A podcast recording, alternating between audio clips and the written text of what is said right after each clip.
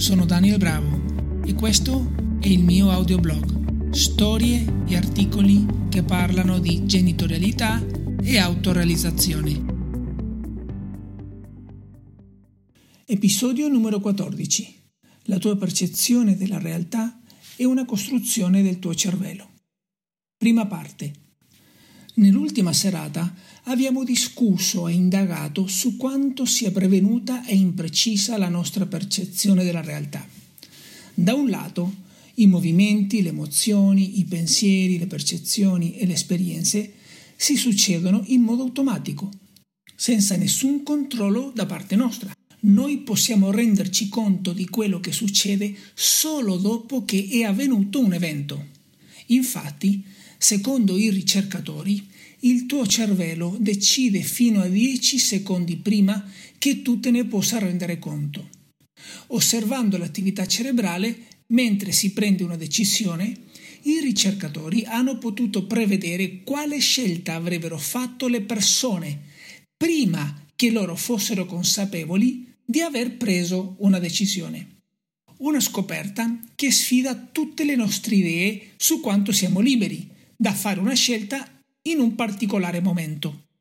I risultati sono abbastanza drammatici, dice Frank Tong, un neuroscienziato alla Vanderbilt University di Nashville, Tennessee, e aggiunge 10 secondi sono una vita in termini di attività cerebrale. Heines, un altro neuroscienziato dell'Istituto Max Planck per le scienze cognitive a Lipsia in Germania, e i suoi colleghi hanno mappato il cervello di 14 volontari mentre eseguivano un compito. Ai volontari è stato chiesto di premere uno dei due pulsanti quando sentivano il bisogno di farlo.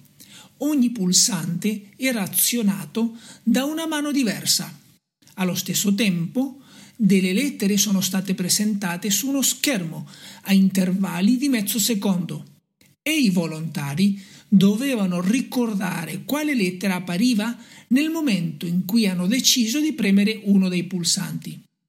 Quando i ricercatori hanno analizzato i dati che hanno raccolto, il primo segnale del cervello era iniziato sette secondi prima che i volontari riferissero di aver preso la loro decisione.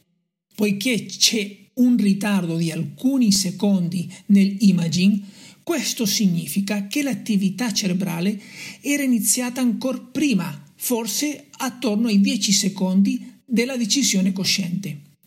Il segnale proveniva dalla corteccia prefrontale immediatamente dietro la fronte. Questa osservazione non è valida solo per le decisioni, ma anche per i movimenti del corpo dove è evidente che solo possiamo prendere atto del movimento qualche momento dopo che è avvenuto. Se non mi credi, puoi fare un esperimento che dura solo due minuti. Siediti e concentrati, prendendo un bel respiro.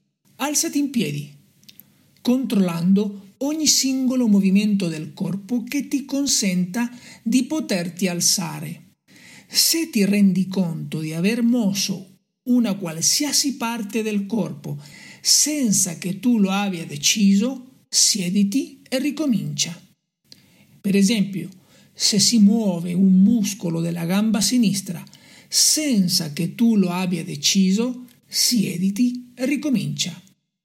Prova a fare questo esercizio per due minuti.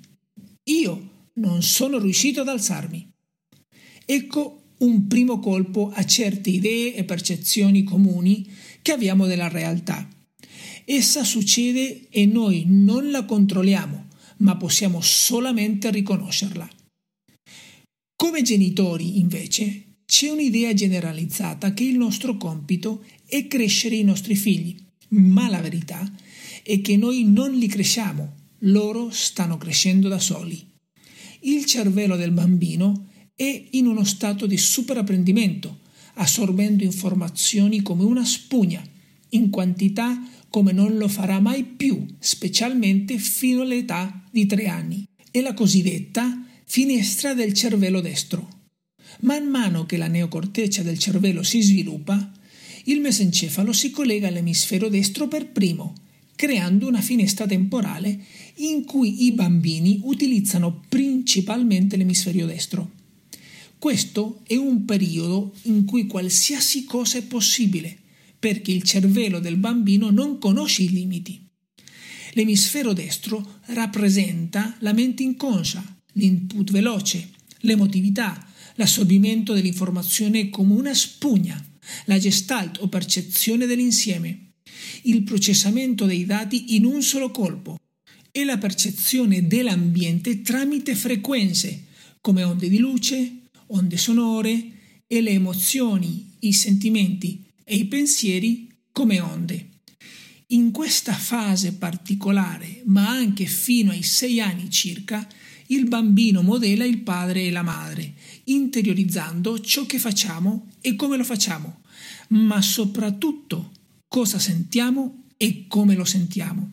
Ecco perché conta molto di più nella percezione e nel vissuto del bambino quanto detto, piuttosto tutto ciò che dichiariamo e diciamo ai nostri figli, ovvero siamo aggressivi, forse sempre di corsa, assenti o rancorosi, ci consentiamo di essere giocherelloni, forse vedono che siamo diffidenti della vita e delle persone e con una tendenza a giustificarci come in uno stato di dover difenderci tutto il tempo? Siamo abituati a nascondere i nostri errori e la nostra vulnerabilità? Sappiamo esprimere o no quello che sentiamo o forse ci vergogniamo perché siamo convinti che farlo è un segno di debolezza? Questo è l'universo del bambino. Prima dello sviluppo delle mappe intellettuali è il momento in cui egli sviluppa la sua mappa o intelligenza emotiva la base del castello della personalità del futuro adulto. In questo senso, sono le nostre abitudini che crescono i nostri figli e non le nostre buone intenzioni o discorsi. In questo contesto è importante ricordare come le abitudini sono meccanismi automatici e ripetitivi, ovvero inconsci. Ecco perché non ci troviamo quando da grandi i nostri figli si comportano in modi inaspettati.